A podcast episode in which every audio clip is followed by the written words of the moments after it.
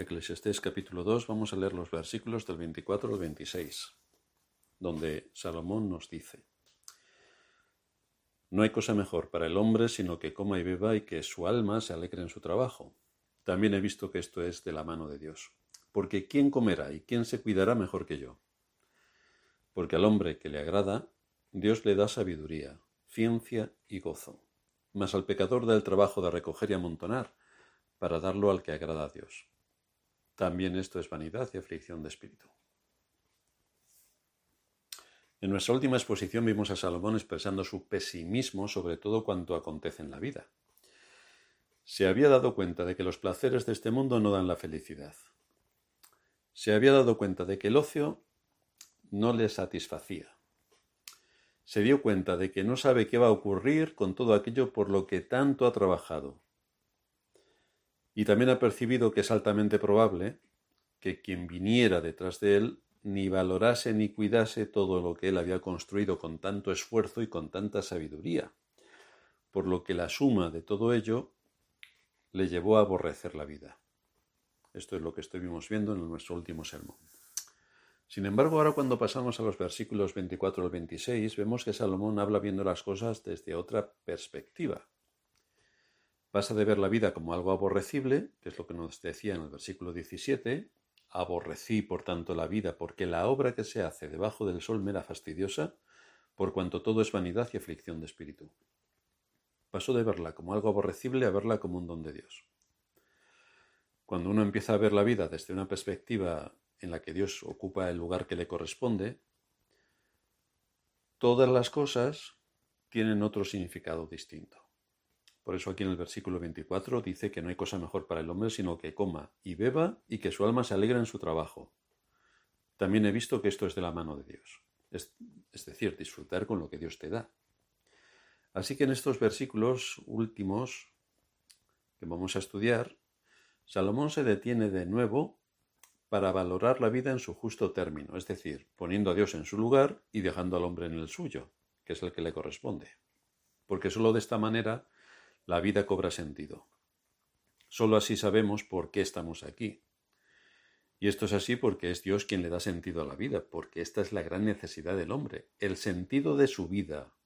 Y resulta que no lo obtiene fuera de Dios, aunque pasa toda su vida buscándolo fuera. Pero fuera de Dios no existe. Salomón no, nos ha hablado sobre la vanidad de esta vida en algunos de sus aspectos. Nos ha dicho que el conocimiento no da la felicidad, que los placeres y el entretenimiento no dan la felicidad. Ni el fruto de nuestro trabajo nos da la felicidad. Todo es vanidad y correr tras el viento. Es decir, no vamos a ningún sitio. Pero Salomón entonces se, se detiene a darnos esta nueva perspectiva. Se detiene brevemente para decirnos algo de la gran diferencia que hay entre vivir la vida sin Dios y vivir la vida con Dios. La diferencia entre usar y gozar de este mundo sin, tener en cuenta a Dios y el usar y gozar de este mundo andando con Dios. Así que estos son los matices que los versículos 24 al 26 nos van a exponer. Y en estos versículos Salomón nos lleva a tener una perspectiva correcta de las cosas de este mundo. Vamos a dividir nuestro, nuestra exposición en tres puntos. En primer lugar vamos a ver el contentamiento. En segundo lugar, reconociendo al dador de los dones y en tercer lugar confiando en el trato justo de Dios. Así que vamos a ver en primer lugar el contentamiento. No hay cosa mejor para el hombre sino que beba y coma y que su alma se alegre en su trabajo. También he visto que esto es de la mano de Dios. Y este versículo comienza con una frase que aparece cuatro veces en este libro. No hay cosa mejor. Y al hacerlo así es porque Salomón va a afirmar una verdad fundamental nos va a presentar una perspectiva distinta de la vida. ¿Y cuál es la verdad que Salomón afirma en este versículo? Pues aquí nos dice que la mejor manera de disfrutar de las cosas de esta vida es viéndolas como aquellas bendiciones que vienen de la mano de Dios. Todo viene de la mano de Dios. Incluso lo más elemental que hacemos todos los días, comer y beber. Pues esto viene de la mano de Dios. Esto viene de la mano de Dios y a la vez implica que debemos tener cuidado para no caer en la trampa de pensar, como él hizo, que las cosas materiales podrían darle el sentido de su vida, o que los placeres podían hacerlo, o que podría satisfacerle cualquier cosa que este mundo le ofreciera. Pero su conclusión final fue que todo es vanidad y que no alcanzó ninguno de sus objetivos. Por eso ahora vuelve a mirar a Dios y confirma un hecho evidente. Siendo como somos seres con una naturaleza física, pero también espiritual, no podemos estar satisfechos si nuestra naturaleza espiritual no es alimentada. Y esto solo lo encontramos en Dios. Es Dios quien nos proporciona el alimento para el espíritu, porque Él es espíritu puro. Solo en Él encontramos el sentido de la vida. Por mucho que nos afanemos en lo demás, no lo vamos a encontrar. Solo se encuentra en Dios. No es posible cubrir esta necesidad en otros ámbitos ni con otros medios. Por eso se nos dice en Proverbios, el capítulo 30, a partir del versículo 7, Dos cosas te he demandado, no me las niegues antes de que muera. Vanidad y palabra mentirosa aparta de mí, no me des pobreza ni riquezas, manténme del pan necesario, no sea que me sacie y te niegue y diga, ¿quién es Jehová? O que siendo pobre hurte y blasfeme el nombre de mi Dios. Lo que se nos dice aquí es que debemos hacer todo lo contrario a la manera de vivir del hombre de este mundo. Las personas quieren satisfacer su necesidad interior con cosas materiales, pero esto nunca satisface. Y es lo que aquí Salomón nos está enseñando, y es lo que cualquiera en su propia experiencia puede identificar rápidamente. Y lo que el autor del libro de Proverbios estaba diciendo es que debemos ah, darle gracias a Dios por las cosas que nos da y suplicarle que ni nos dé pobreza ni nos dé riqueza, que nos mantenga cada día con lo que es necesario para nuestra vida. Porque la persona que intenta satisfacerse con las cosas de este mundo, aunque al principio le parezca que eso le llena, cuando pase un poco de tiempo se encontrará vacío, porque lo que ha obtenido ya no le satisface. Y entonces empieza a buscar otra cosa, y luego otra cosa, y luego otra cosa. Es una rueda que nunca termina porque nada en este mundo satisface al ser humano, nada. Siempre quiere más, siempre quiere más. Los ojos no se eh, cansan de ver ni el oído de oír. Siempre hay más, siempre hay más. El asunto final es que el ser humano nunca estará contento con lo que tiene. Jamás. Esto provoca insatisfacción y amargura. Y en muchos casos provoca un espíritu de queja. Y cuando esto le ocurre al creyente, le impide por completo disfrutar de todas las bendiciones que Dios le está dando. Porque resulta que como está esperando y buscando y deseando otras cosas que no tiene, de las cosas que tiene se olvida. Incluso para el impío, que no cree en Dios y que lo desprecia, resulta que tiene las mismas características. Mientras que Dios, en cambio, hace salir su sol sobre justos e injustos.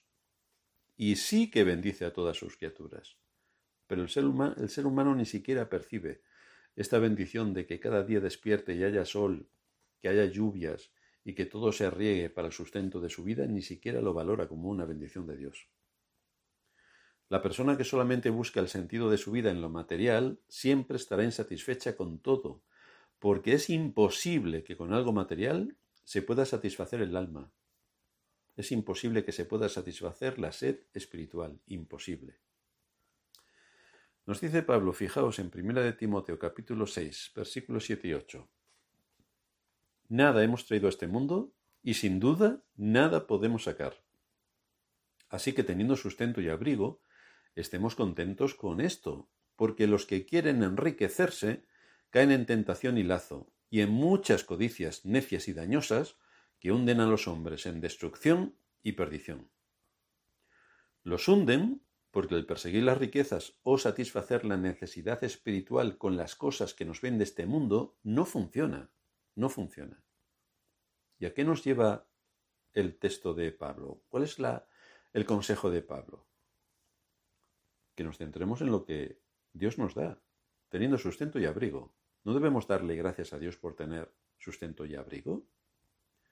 Se nos insta, por tanto, a los creyentes a que no caigamos en las garras de los impíos respecto a nuestra motivación con las cosas de este mundo. Por eso en el versículo 24, Salomón nos dice que debemos disfrutar de las cosas que Dios nos da con alegría. Es decir, tenemos que estar contentos con lo que Dios nos da, con lo que nos da. No imaginar en nuestra mente lo que nos debería dar y por lo tanto nos frustramos. No, no, con lo que nos da hoy. Y Salomón habla de las cosas más comunes. Comer y beber. Lo más común. Y con esto nos dice que no podemos disfrutar ni aun de las cosas más comunes y buenas de esta vida, a menos que las recibamos con un espíritu de contentamiento, es decir, conscientes de que vienen de la mano de nuestro Dios, conscientes de esto. Debemos fijarnos en lo que tenemos y no en lo que no tenemos. Mientras que estemos descontentos por no lograr lo que queremos, en la misma medida no daremos gracias a Dios por lo que tenemos.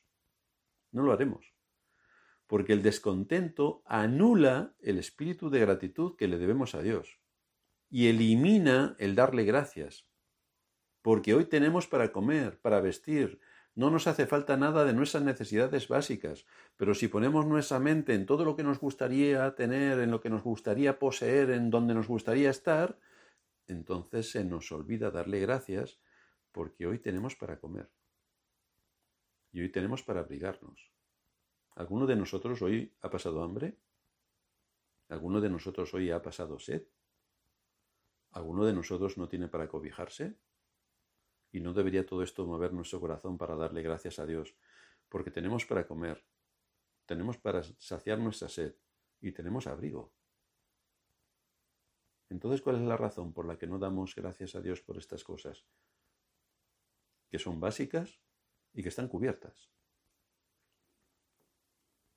Todo lo que tenemos hoy debemos verlo como la provisión que Dios ha tenido a bien darnos, por la que no tenemos necesidad de nada. Salomón, por su parte, no estuvo satisfecho con todo lo que Dios le había dado. Curiosamente le dio sabiduría, y con esa sabiduría se hizo rico y poderoso, pero ni aun eso le bastó para adquirir el sentido de su vida y de su felicidad, porque sus objetivos estuvieron centrados en lo que el mundo le ofrecía y esto le, le frustró por completo.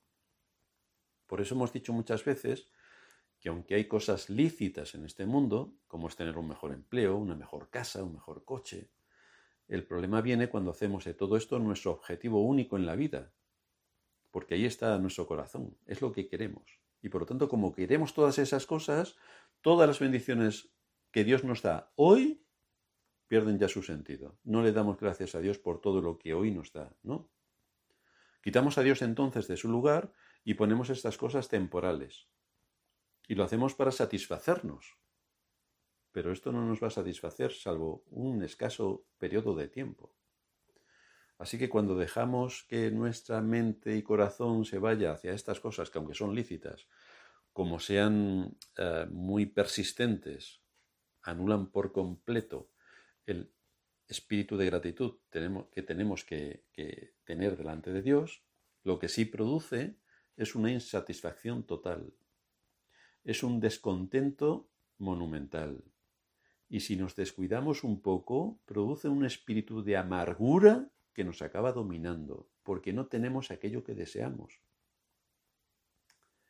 Así que ni le damos gracias a Dios por lo que cada día nos da, y encima anulamos todas sus bendiciones en nuestra mente y nos frustramos y nos amargamos por no tener lo que a nosotros nos parece que deberíamos tener. Y Salomón sigue hablando y nos dice que el hombre solamente podrá disfrutar de estas cosas cuando las usa para honrar a Dios, cuando las recibe con un corazón agradecido. No es realmente la cantidad de lo que tenemos lo que importa, sino el corazón con el que uno recibe las cosas de Dios y disfruta aún de comer, de beber y de trabajar. El que usa las cosas de este mundo y va tras ella con una perspectiva contraria, como hemos dicho ahora mismo, vivirá una vida de frustración y amargura, porque este tipo de cosas satisfacen por un tiempo, pero luego crean descontento y frustración.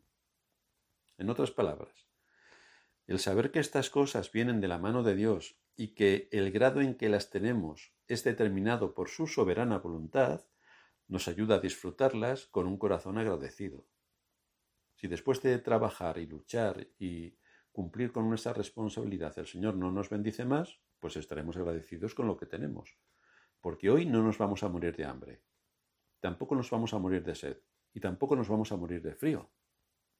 Con lo cual todo lo que necesitamos para la vida lo tenemos. El asunto es que cuando trabajamos todo lo que podemos y nos esforzamos haciendo todo cuanto podemos hacer de forma lícita para que las cosas vayan de una determinada manera y no van como nos gustaría, debemos entender que es la mano de Dios la que gobernando todas las cosas no quiere darnos aquello que nosotros anhelamos, no quiere dárnoslo. Y entonces debemos descansar en la sabiduría de Dios. Si lícitamente hemos trabajado duro y Dios no nos concede las peticiones de nuestro corazón lógicas respecto al trabajo que realizamos, es un asunto de su voluntad soberana. Por lo tanto, tenemos que descansar el Dios. Él nos da y Él nos quita. Tenemos que poner nuestros cinco sentidos en lo que hacemos. Tenemos que ser responsables en lo que hacemos. Pero si os fijáis bien, casi nunca, casi nunca las cosas salen de acuerdo al esfuerzo y al tiempo que hemos invertido. Casi nunca. Por eso debemos valorar lo que tenemos y no caer en la frustración de lo que no tenemos. Debemos disfrutar de nuestro desayuno. Mañana, cuando nos levantemos, todos, si queremos, podemos desayunar. ¿No podemos disfrutar de nuestro desayuno? Muchos creen que el trabajo es una maldición. Bueno, pues que no trabajen como hacen los políticos. Pero el trabajo es una bendición de Dios. Ya le dio a Adán el trabajo antes de la caída. Por lo tanto, ¿no debemos darle gracias a Dios por tener un trabajo y por, y por ir el lunes a trabajar? ¿No debemos darle gracias a Dios? Pero las cosas cambian cuando hacemos de estas bendiciones nuestro único objetivo y nuestro fin principal en nuestra vida. Que mi trabajo sea mi fin principal, es decir, no pienso en otra cosa sino ver cómo puedo amasar una gran fortuna, comprar siete casas, tres coches, y todo lo que al alcance de mi imaginación se le ocurra. Cuando hacemos esto, descubrimos que cuando pasa un tiempo, después de que ya se nos ha pasado la euforia, nos quedamos huecos y vacíos. Porque ya tenemos lo que queríamos. ¿Y ahora qué? Ahora en vez de siete casas, querrás siete palacios. Y si tienes siete palacios, ¿qué harás? Siete planetas, pues, en fin, por ir creciendo en sintonía. Pero al hombre nada le satisface por nada estará satisfecho. Si no tiene a Dios, por nada estará satisfecho. Tanto nuestras posesiones como el trabajo para obtenerlas vienen de la mano de Dios. Dios nos da todas las cosas en abundancia para que las disfrutemos. No nos da todo lo que nuestro corazón y nuestra mente desarrollan, porque si nos lo diera seríamos unos niños consentidos y espantosos. Así que menos mal que no nos da todo lo que queremos. Pero nos da todo lo que necesitamos para vivir, también nos da la capacidad de disfrutar de esas cosas. Y esto lo podemos eh, llevar a cabo cuando ejercemos el contentamiento, siendo conscientes de que Dios hace lo mejor para nosotros de acuerdo a su voluntad soberana. Dios nos da lo que necesitamos. Y en segundo lugar, nos vamos a ir a ver al eh, vamos a reconocer al dador de los dones. El versículo 25 nos dice, ¿quién comerá y quién se cuidará mejor que yo? Porque al hombre que le agrada, Dios le da sabiduría, ciencia y gozo. Así que Salomón nos ha dicho que sin poner a Dios en su lugar no podemos disfrutar de todo cuanto nos rodea. Pero para que no pensemos que Él está promoviendo una filosofía humanista por la que podemos aprender a sentirnos satisfechos con lo que tenemos sin que Dios esté presente, pasa ahora a decirnos quién es la fuente de la verdadera felicidad. Y es Dios.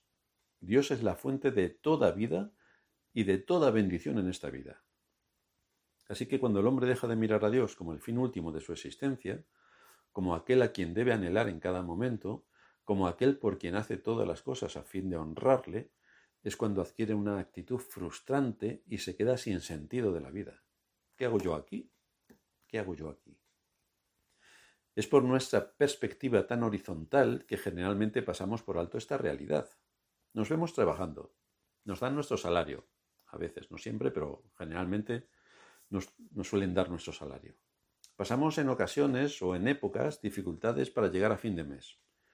Y nos hacemos la idea de que si no fuera por nuestro esfuerzo personal no podríamos cubrir las necesidades del hogar y cubrir nuestras necesidades particulares. Y esto es verdad, pero solo en parte. Solo es una parte de la verdad. La verdad completa es que Dios nos provee aún los medios a través de los cuales todas nuestras necesidades son suplidas. Dios nos da salud para trabajar. Dios nos da capacidades para poder ejercer nuestra labor profesional. Dios nos da un trabajo para ejercer todo lo que Él en capacidades y en salud nos ha dado. Y encima, también obtenemos nuestro salario. Con eso Dios nos da el sustento. También nos da las fuerzas y nos da los recursos. Es decir, Dios nos da todo cuanto tenemos. Todo. Por eso el apóstol nos dice que toda buena dádiva y todo don perfecto desciende de lo alto, del Padre de las Luces. Es cuando vemos las cosas de la vida como recursos dados por Dios, cuando dejamos de idolatrarlas. Son recursos, no son dioses, son recursos dados como medios para lograr nuestro fin principal, que es honrar a Dios en este mundo, con lo que Él nos da. Cuando estas bendiciones las vemos como recursos, las disfrutamos con gratitud, porque sabemos de quién vienen. ¿Quién nos da esas bendiciones? ¿Quién nos da salud? ¿Quién nos da capacidades para desarrollar nuestras habilidades en este mundo? ¿Quién nos da un trabajo? ¿Quién nos da una familia? ¿Quién nos da ah, todo lo que precisamos para que cada día podamos comer y para que podamos beber y para que podamos estar cubiertos en nuestras necesidades básicas? ¿Quién lo hace?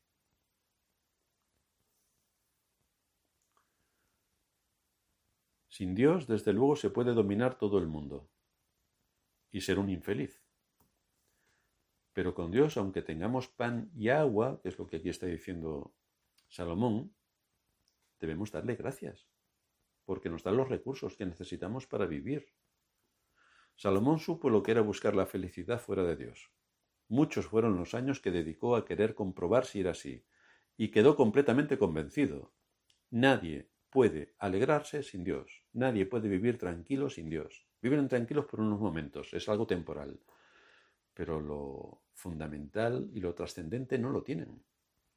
Si queremos tener una perspectiva correcta del mundo y de las cosas del mundo, debemos ver a Dios como el dador de la vida y de todas las bendiciones. Debemos darle gracias a Dios, que es lo que hacemos los cristianos cuando nos ponemos delante de cada comida, porque viene directamente de su mano bondadosa. Debemos darle eh, gracias cuando tomamos un vaso de agua para satisfacer nuestra sed, porque viene de su mano bondadosa. Debemos darle gracias cuando ahora, esta noche, nos vayamos a la cama y podamos dormir tranquilos, en un lugar que está tranquilo. Podemos vivir em, con todos los recursos a nuestra disposición. Debemos darle gracias a Dios también por tener una cama y un hogar donde descansar. Pero también, en tercer lugar, debemos confiar en el trato justo de Dios. El versículo 26 nos dice, porque al hombre que le agrada, Dios le da sabiduría, ciencia y gozo, mas al pecador le da el trabajo de recoger y amontonar, para darlo al que agrada a Dios. También esto es vanidad y aflicción de espíritu. Lo que todos sabemos por la enseñanza de la Escritura es que Dios es un Dios justo, perfectamente justo en todos sus caminos y en todo lo que hace, y en la ejecución de su voluntad soberana sobre todas sus criaturas y especialmente sobre su pueblo. Al estudiar este versículo debemos entender lo que Salomón viene explicando en cuanto a las posesiones. Como recordaréis, Salomón se había afligido al pensar en la realidad de que todo aquello por lo que él había trabajado tanto tendría que dejárselo a un desconocido. ¿Quién será quien vendrá detrás de mí? ¿Y qué hará con todo lo que yo he hecho? Con estos jardines, con estos palacios, con estas casas, con el imperio que he creado. ¿Qué hará quien venga detrás de mí?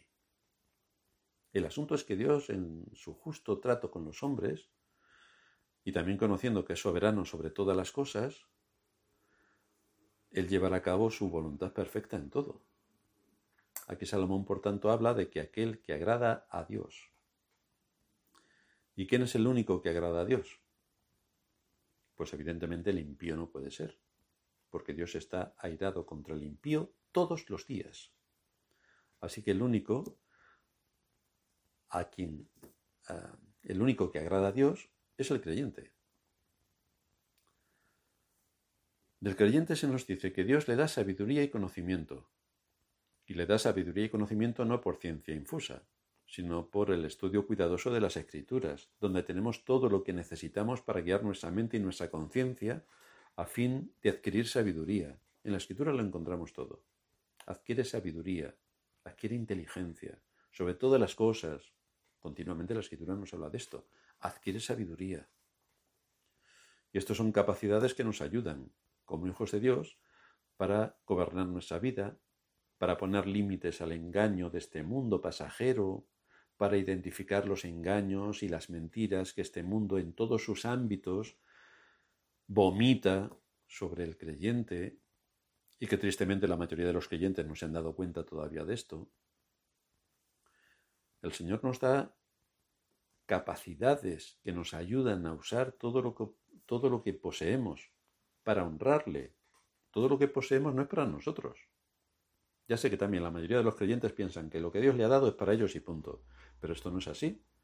Dios da bendiciones y recursos a los creyentes para que apoyen muchas de las cosas que tienen que ver con su reino. Para que apoyen a su iglesia.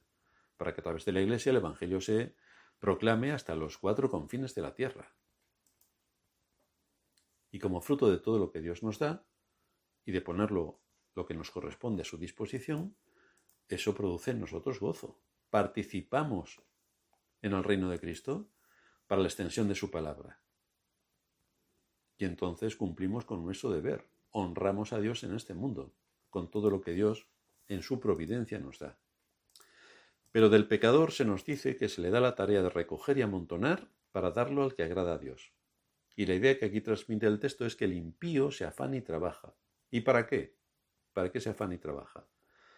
Para dejar todo lo que pueda a otro, esto es lo que hizo aborrecer la vida a Salomón, de que todo su trabajo, extraordinario trabajo, lo iba a heredar alguien que él ni conocía y que no sabía qué es lo que iba a ocurrir o qué iba a hacer o cómo lo iba a, a tratar, todo lo que él tenía.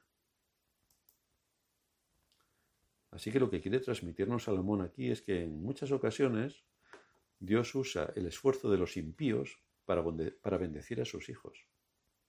Esto lo tenemos en ejemplos recientes. Un impío desconocido que tiene mm, simpatía por la palabra de Dios le regala un edificio importante a una de nuestras iglesias hermanas que estaban de alquiler. Mi antiguo pastor de mi iglesia de mi infancia ah, se fue a otra, a otra región, ayudó a alguien que tenía una dificultad y este hombre era rico, resultó que le donó también un edificio para construir una iglesia al pastor que le ayudó en una necesidad. Así que vemos, y hay ejemplos múltiples también en las escrituras, de cómo los impíos traen sus cosas para el servicio de Dios. Cuando los israelitas salieron de Egipto, pues muchos de los egipcios le dieron sus joyas, y esto es una constante a lo largo de la, de, la, historia si observamos con un poco de atención y no somos olvidadizos. ¿A qué aplicaciones nos lleva todo esto? La primera, que el Señor quiere que disfrutemos de las cosas que Él nos da. Dios no quiere que vivamos como ermitaños o como indigentes. Esto es natural en el mundo evangélico, que para ser un buen evangélico pues tienes que ir con la moda de hace 40 años, porque es que así muestras que eres muy humilde. Si puedes llevar tres tallas más de camisa o de vestido y luego ir con unas sandalias medio deshechas, eso es un síntoma de santidad. Lo que es un síntoma es de ser un fariseo extraordinario. Pero esto no es lo que Dios está pidiendo. Dios no quiere que seas un ermitaño, ni tampoco que seas un indigente. Dios quiere que nos esforcemos y trabajemos con un objetivo, ponerlo todo a su servicio viste como viste la gente de tu época, tampoco vayas a la última moda, no te pongas 18 eh, piercings ni 7 tatuajes y los vaqueritos bien ajustaditos y marcando formas. Esto no es lo que enseña la escritura. Tienes que ir de una manera natural, de lo que se hace de forma natural en las familias de bien, no en las modas sociales, en las familias de bien, con respeto, como lo dice la escritura, con sobriedad. Dios quiere que nos esforcemos y trabajemos con un objetivo, ponerlo todo a su servicio y administrar los recursos que Él nos concede para hacer el bien tanto a nuestra familia, en primer lugar, como también a nuestra iglesia. Es de ahí de donde tiene que salir la luz del Evangelio. Por lo tanto, los recursos que Dios nos da tienen una parte para enfocarla en esta necesidad, dar a conocer a Dios a los impíos. ¿Y esto a través de qué se hace? Pues a través de la iglesia. Así que hay que ayudar a la iglesia, porque es un mandato de Dios. Para eso están los diezmos y las ofrendas. En segundo lugar, ¿por qué a veces no podemos disfrutar de las cosas que Dios nos ha dado? ¿Por qué? Hoy tenemos para comer, hoy tenemos para beber y hoy tenemos para dormir. Y habrá seguramente algunos entre nosotros que sean muy infelices y estén con una frustración estratosférica. ¿Por qué no podemos disfrutar de las cosas que Dios nos da? Pues la respuesta es bastante sencilla. Por falta de contentamiento. Cuestionamos a Dios, ¿por qué no nos da esto? ¿Por qué no nos da lo otro? ¿Por qué no me habrá hecho esto? ¿Por qué no me habrá hecho lo otro? ¿Por qué? ¿Por qué? ¿Por qué? ¿Por qué? Pero hoy tienes para comer, ¿no? Y tienes para beber. Y dentro de un rato te irás a la cama y estarás cubierto en todas tus necesidades y dormirás, si tienes sueño, claro, y no le das más vueltas a la cabeza, dormirás tranquilo. Pero si nada de lo que tenemos nos satisface, entonces lo primero que estamos haciendo es poner en duda la bondad de Dios, porque nada de lo que Dios nos da nos satisface. Es casi como un desprecio. Entonces, es que Dios no está en el lugar que le corresponde en mi corazón no es Dios lo que más amo y a quien sirvo, ¿no? Porque hay otras cosas temporales de este mundo que quitan a Dios de su lugar para ponerse ellos. Y mi total atención está en las cosas de este mundo, porque son las que me gobiernan. Y como no me satisfacen, pues estoy ahí dándole 27 millones de vueltas que hasta me duele la cabeza. Pero ¿y Dios dónde está en todo esto? El asunto es que parece que estamos buscando la felicidad en las cosas de este mundo, o algo peor, estamos asumiendo que las cosas de este mundo son las que necesitamos para ser felices. Cuando bien sabemos, bien sabemos, que la felicidad solamente se encuentra en Dios, y solo en Dios. Solo en Dios. Así que en medio de las turbulencias en las que podamos estar, o si hemos olvidado centrar nuestra vida para guiarla hacia nuestra patria celestial, que es directamente hacia donde nos dirigimos, como le ocurrió a Salomón, debemos recordar, ¿por qué te abates, oh alma mía, y te turbas dentro de ti? ¿Por qué te abates? ¿Por qué las cosas de este mundo te están abatiendo tanto? Y el salmista termina diciendo, espera en Dios.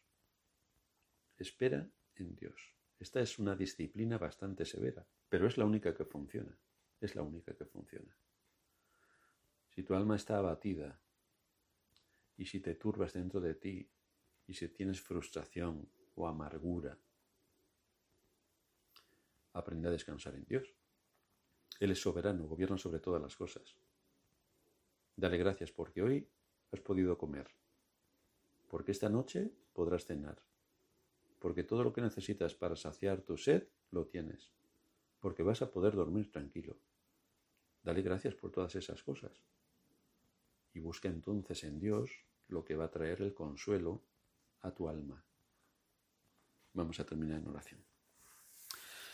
Padre nuestro que estás en los cielos, gracias te damos por darnos tu palabra, por guiar nuestra mente, por exhortarnos acerca de dónde debe estar nuestro corazón y también por pedirte perdón sobre las ocasiones en las que nuestra aspiración a tener más cosas de este mundo nos lleva a frustrarnos, a quejarnos, a amargarnos y a quitarte del lugar central que debes tener en nuestro corazón.